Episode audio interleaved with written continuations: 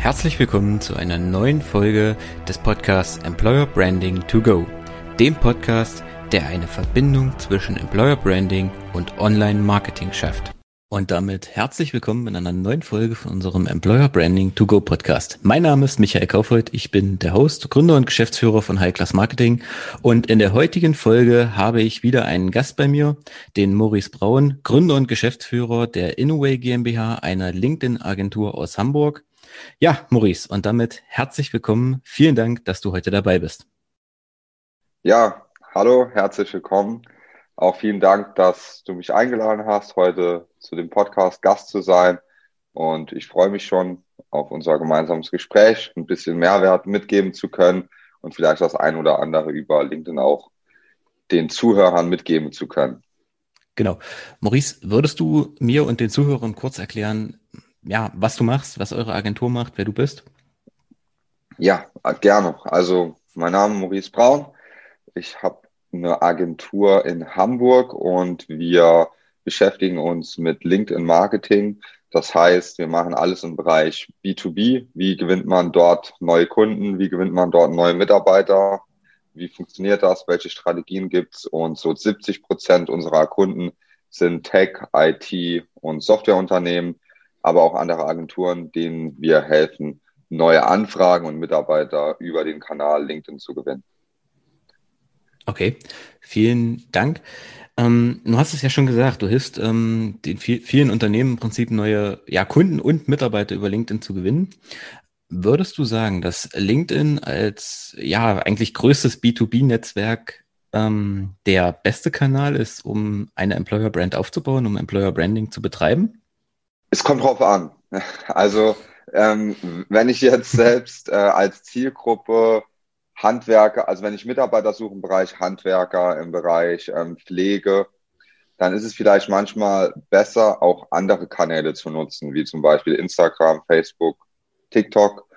Äh, mhm. Und LinkedIn macht Sinn, dann zu nutzen, wenn man Personen sucht im Bereich IT, Sales, Marketing, Ingenieurswissenschaften, äh, Nachwuchstalente, äh, Studienabgänger, ja, also Le Personen, die zum Beispiel ihr Masterstudium vollendet haben, jetzt irgendwo den Einstieg suchen.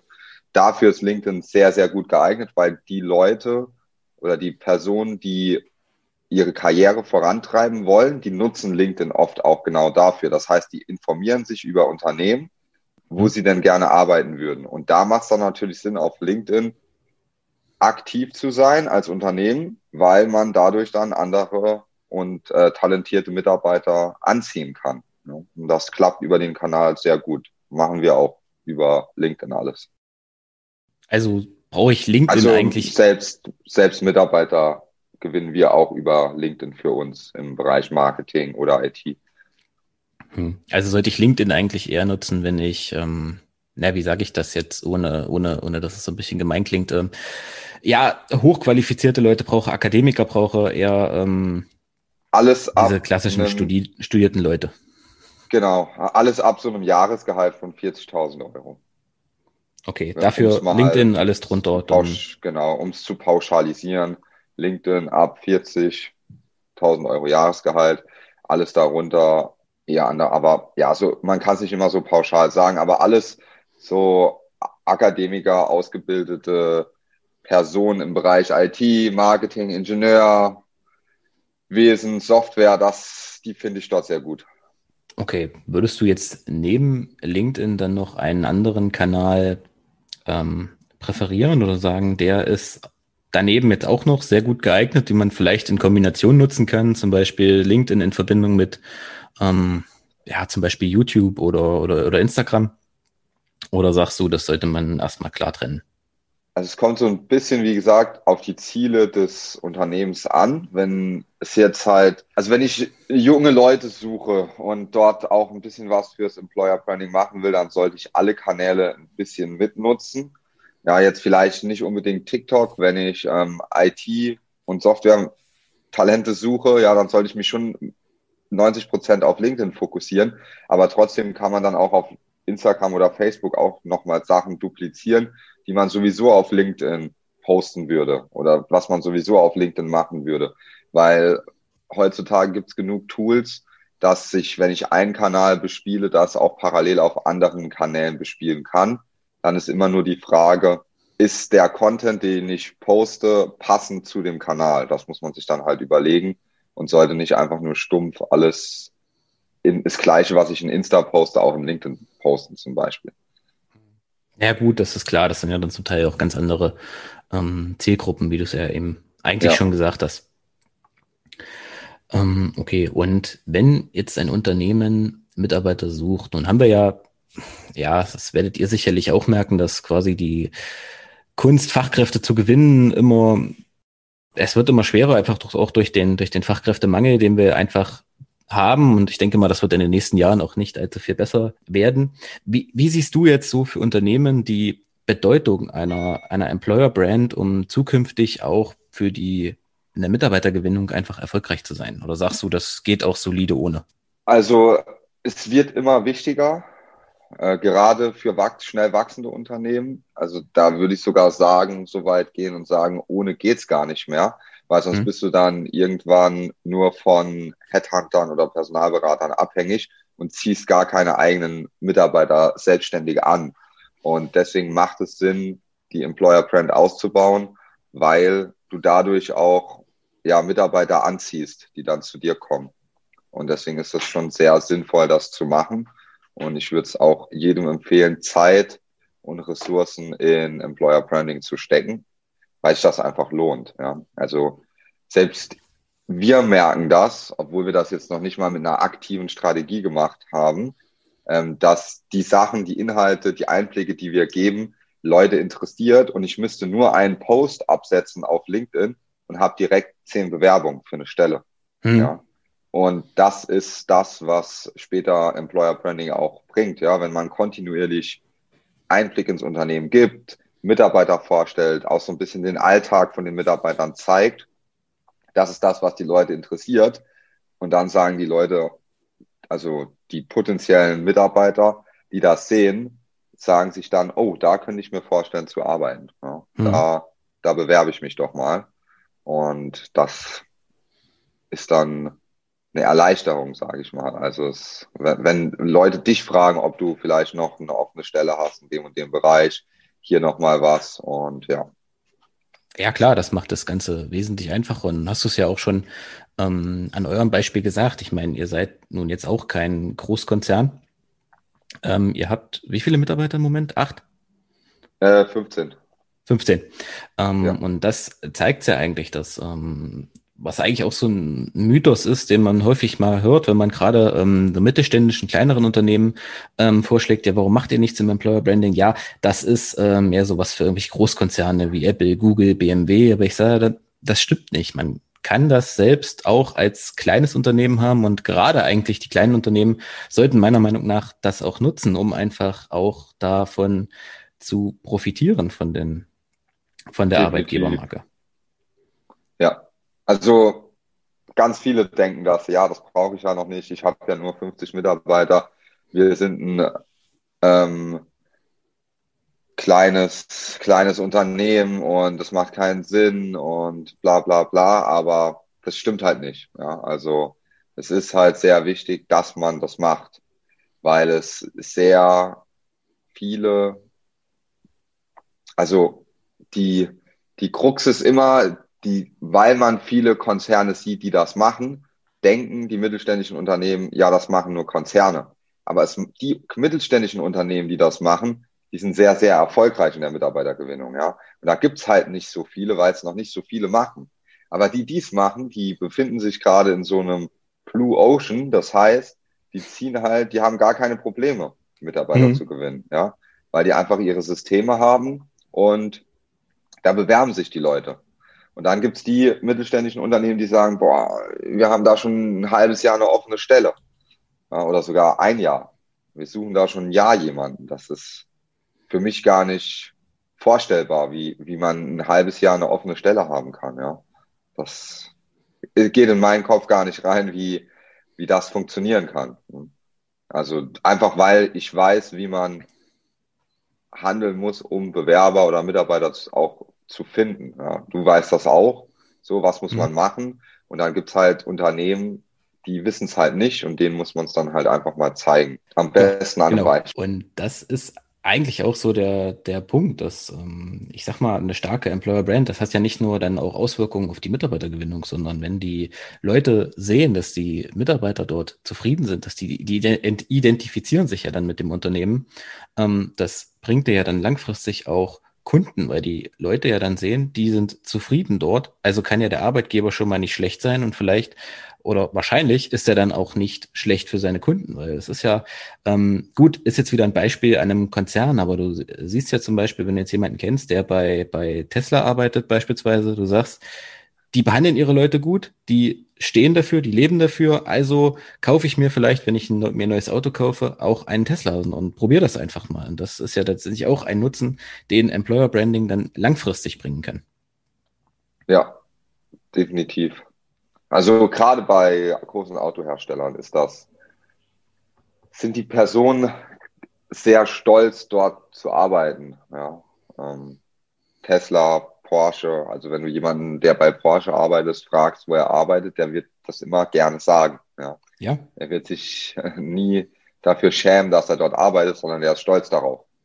Ja, und das ist ja eigentlich die Krux oder die, die Kunst an der ganzen Sache zu sagen, dass die Leute dazu bringen, nicht zu sagen, ey, ich bin äh, Marketingmanager oder ich bin, ähm, keine Ahnung, Kfz-Schlosser, sondern nein, ich arbeite bei Porsche oder ich arbeite bei Inway oder ja. was weiß ich, ist ja letztendlich nicht nur für die Konzerne, sondern für jedes kleine, mittlere Unternehmen möglich. Und was würdest du sagen, ab, ab was für einer Unternehmensgröße lohnt sich Employer Branding? ich würde es nicht an der Unternehmensgröße abhängig machen, ich würde es davon abhängig machen, wie viel mehr Geschäft ich machen könnte, wenn ich mehr Mitarbeiter hätte. Das ist ein wichtiger da, Punkt, ja. Das ist, ja, ist das, eine interessante Sichtweise und so. Das sollte man sich mal ausrechnen einfach. Ja, weil ich ganz, gerade so klein mittelständische Unternehmen, die sagen dann, oh ja, ein neuer Mitarbeiter ist ja da Employer Branding oder auch Personalvermittlung oder was auch immer. Ja, ist ja so teuer. Ja, mhm. was, das ist immer relativ, ja. Was heißt teuer? Wie viel mehr Geschäft würdest du denn machen, wenn der Mitarbeiter bei dir angestellt ist und dann mal ein halbes Jahr da ist, ein Jahr da ist, zwei Jahre da ist, fünf Jahre da ist? Und dann ist der Preis auf einmal ein Witz. Ja? Mhm. Und das muss man sich einfach vor Augen halten, dass ein Mitarbeiter in der Regel kein Geld kostet, sondern mehr Geschäft bringt oder dafür zuständig ist, dass halt mehr Umsatz gemacht werden kann, dass mehr Kunden aufgenommen werden können und so weiter. Und das, diese Denkweise müssen viele Unternehmer gerade in, bei kleinen und mittelständischen Unternehmen, das müssen die verstehen, ja. Dass es einfach nicht die Frage ist, ähm, ab wann lohnt sich, sondern wie viel mehr Geschäft würde ich machen, wenn ich neue gute Mitarbeiter hätte. Ja, oder auch umgekehrt die Frage, was äh, kosten mich eigentlich die leeren Stellen, also die, die unbesetzten Stellen? Weil ja. letztendlich, klar, ich spare das, ich spare das Gehalt von den Mitarbeitern, was jetzt, was weiß ich, vielleicht 50.000 Euro sind. Aber auf der anderen Seite wird ja mitunter die Arbeit nicht weniger und die Arbeit wird dann von den Leuten gemacht, die, die noch da sind. Die sind dann immer weiter frustrierter und dann nimmt ja auch die Produktivität ab. Und das kostet mich im Endeffekt dann deutlich mehr, als ähm, wenn ich jetzt in Employer Branding investiere und mir Mitarbeiter reinhole. Ähm, was mich eigentlich gleich auch zur nächsten Frage bringt, was sind denn jetzt, was sind so aus deiner Sicht vielleicht die ersten drei Schritte oder drei einfache Maßnahmen, die ein Unternehmen überhaupt erstmal ergreifen kann, um im Employer Branding zu starten? Also als erstes würde ich sagen, macht mal ein Video und stellt euch mal vor. Ja, einfach mal ein Video machen, vorstellen, hey, was macht das Unternehmen genau?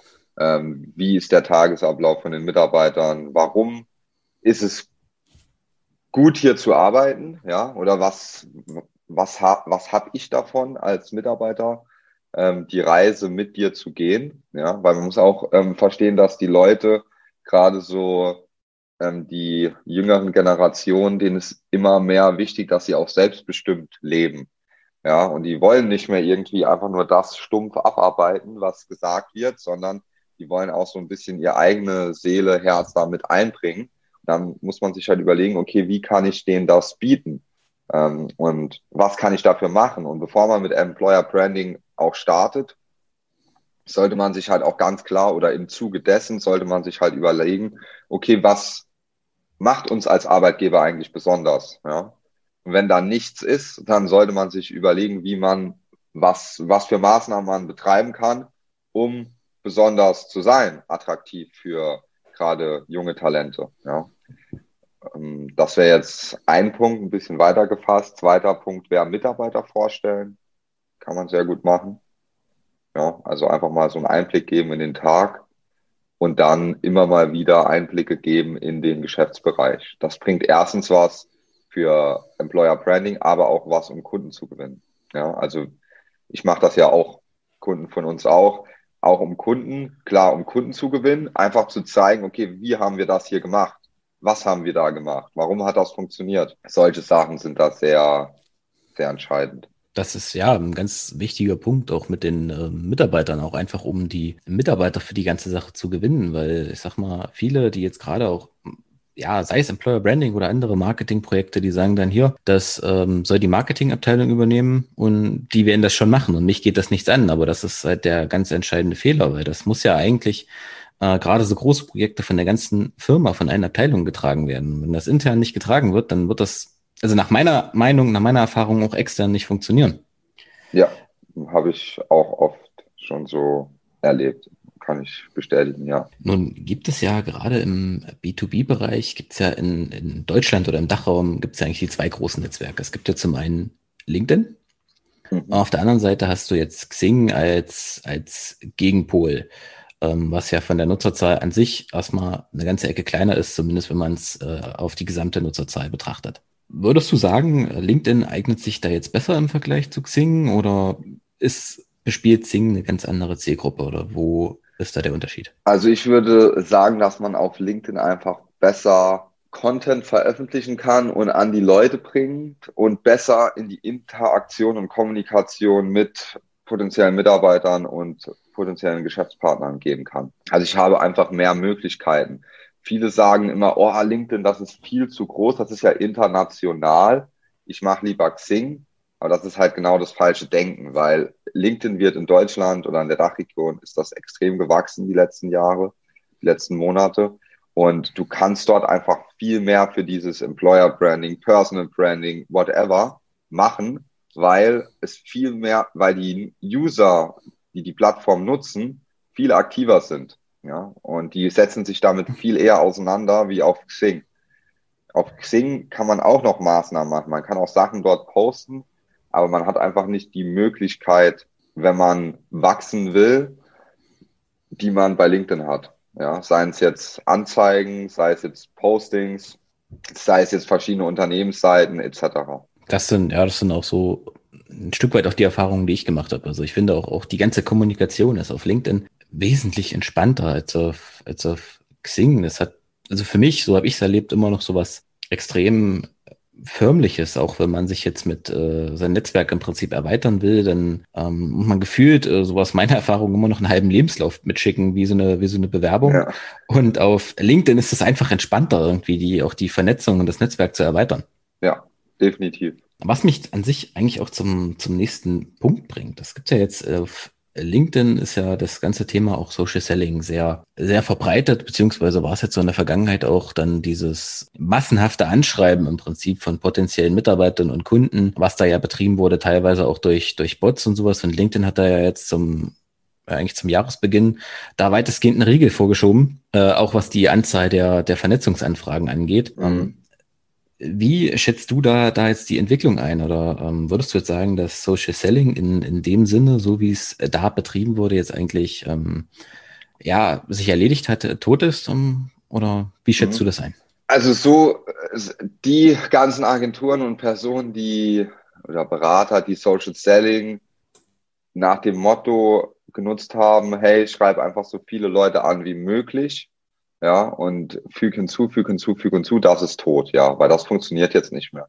Die sind, aber das war sowieso noch nie die richtige Bezeichnung von Social Selling, weil Social Selling bedeutet im Prinzip nicht, dass ich nur Leute anschreibe, sondern dass ich auch selbst Sachen poste, Inhalte teile, die diesen Leuten einen Nutzen haben. Und dadurch verkaufe ich dann irgendwann was. Also durch dieses soziale Engagement kommt dann irgendwann das Selling. Aber einfach nur zu sagen, hey, hast du noch Kapazität für neue Kundenanfragen zum Beispiel? Oder hey, ähm, ich habe Ihr Profil, ist mir aufgefallen, Sie sind auch Geschäftsführer, lassen Sie uns vernetzen. Ja, das ist alles so unpersönlich und das hat damals schon nicht gut funktioniert, aber da du das halt so automatisiert und auf so eine hohe Schlagzahl machen konntest, hat's halt geklappt irgendwie, weil ein blindes Huhn findet auch mal ein Korn. Aber jetzt mit den 100 Limitierungen pro Woche, was ich super finde, ähm, ist man bei 400 im Monat. Und da musst du jetzt schon überlegen, was du machst, weil sonst kommt mal ein Monat gar nichts zurück oder zwei. Ja, weil dieses Stumpfe dann einfach nicht mehr klappt. Und es war auch einfach nervig mit der Zeit. Und deswegen bin ich da echt froh, dass das geändert wurde. Man merkt es auch, das Postfach ist nicht mehr ganz so voll wie vorher. Ähm, nicht mehr mit so ganz dummen Anfragen, die automatisiert rausgeschickt werden, weil die Leute halt jetzt limitiert sind. Und LinkedIn da auch strikter vorgeht, Accounts sperrt. Und das ist auch richtig so. Ja, das ähm, Finde ich auch gut, dass das, also das ist ja dann gerade zum, zum Ende hin wirklich, ja, fast ins Exzessive gegangen, äh, oder teilweise am ja. Tag mal fünf, fünf verschiedene Anfragen von fünf verschiedenen Leuten gekriegt hast, die aber irgendwie alle, alle gleich aussahen oder dass alles die gleiche Nachricht war. Ja. Ah, das war schon krass. Das war, war einfach zu viel dann irgendwann. Es irgendwo auch ein Stück weit schade dann für die Leute, die das ähm, ernsthaft betrieben haben. Mhm. Also die sich da noch so am Anfang ähm, gefunden haben und das Netzwerk aufbauen wollten, dass das dann halt von einigen so ins Exzessive getrieben wurde, dass es halt dann jetzt äh, gar nicht mehr funktioniert. Ja, es ist sehr, sehr traurig. Das stimmt. Weil es halt okay. einfach zu exzessiv betrieben wurde von vielen und das. Aber ich denke, das wird sich jetzt nochmal ändern. Ja, also es, die Entwicklung bleibt auf jeden Fall spannend, was jetzt da noch kommen wird und auch ähm, das ganze Thema mit den In-Mail-Kampagnen, was ja jetzt dann in dem Zuge auch ähm, stärker belebt wurde, einfach wohin dann die Entwicklung geht. Es bleibt spannend. Auf jeden Fall. Okay, noch eine allerletzte Frage. Deine drei Tipps für ein Unternehmen, das auf LinkedIn eine Marke aufbauen will. Ähm, erstens, es sei dir erstmal im Klaren, für was die Marke stehen soll. Ja, ähm, also welche Ziele man damit verfolgen will und welche Zielgruppe man ansprechen will. Und poste nicht Content oder Inhalte, sei nicht der für alle, sondern sei der Ansprechpartner für eine spezifische Gruppe. Und wenn man ein größeres Unternehmen ist und mehrere Angebote hat, dann sollte man sich zu Beginn immer auf ein Angebot konzentrieren, nicht auf alle, weil dadurch verwässert es nur und keiner weiß mehr wirklich, was, für was das Unternehmen jetzt steht. Zweitens, ganz klare, ähm, ganz klare Timelines setzen, wann was gemacht wird. Also wie, das hat dann mal durchziehen und zwar sechs bis zwölf Monate. Nicht irgendwie ein, zwei Monate damit anfangen und dann sagen, öh, das funktioniert nicht, sondern mal mindestens sechs Monate durchziehen und dann merkt man, was es eigentlich bringt. Und in den sechs Monaten kontinuierlich sein, Sachen posten, vielleicht zwei, drei Anzeigen schalten, je nachdem. Und dann merkt man irgendwann so ab Monat drei, vier, oh, jetzt kommt das Ganze ins Rollen und dann kommt immer mehr und mehr. Ich hatte gerade letzte letzte Woche hat mich auch noch mal jemand angeschrieben, mit dem hatte ich das erste Mal Kontakt 2019. Da hatte ich mal mit dem auf LinkedIn geschrieben. Und jetzt hat die Person gesagt, hey, Maurice, äh, wir sind jetzt soweit. Ich würde gern ähm, mit dir sprechen, wie du uns da unterstützen kannst. Wir brauchen da Unterstützung. Ja. Also man sollte das nicht unterschätzen, was für mittel- und langfristige Folgen eine Marke auf LinkedIn hat und auch die Aktivitäten dort. Ja, weil die Leute denken immer, wenn ich jetzt einmal was poste, dann sieht es jeder und jeder hat ja direkt Bedarf und meldet sich direkt. Nee, so einfach funktioniert Marketing nicht und eine Marke auch nicht. Ja, sonst hätte jeder eine Marke wie Apple, Porsche etc. Es dauert einfach und man muss es richtig machen.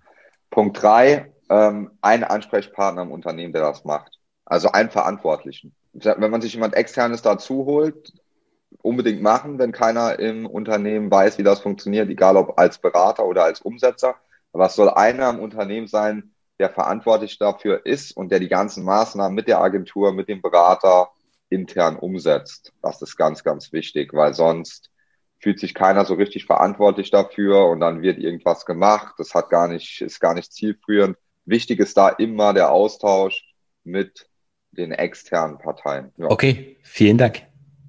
Alles klar, Maurice. Dann danke ich dir, dass du heute die Zeit hattest, hier mit dabei zu sein. Maurice, wenn jetzt einer unserer Zuschauer sagt, ähm, das hat mich überzeugt, ich möchte auf LinkedIn anfangen, weil ich möchte mich bei äh, Innovay mal eintragen für ein Gespräch, wie können meine Zuhörer dich erreichen? Ja, am einfachsten persönlich bin ich zu erreichen auf LinkedIn natürlich, Maurice Braun. Kann man mich gerne hinzufügen, mir folgen, mir schreiben. Oder ansonsten auf www.innovay-media.de. Dort draufklicken, sich für ein kostenloses Erstgespräch eintragen und dann klären wir alles weitere und schauen, ob eine Zusammenarbeit Sinn machen würde. Okay, alles klar. Vielen Dank. So Leute, das soll es an dieser Stelle auch schon gewesen sein mit der heutigen Folge. Falls ihr den Kanal noch nicht abonniert habt, dann ist jetzt der Zeitpunkt dafür. Und ansonsten hören wir uns in der nächsten Woche in einer neuen Folge. Bis dahin. Ciao.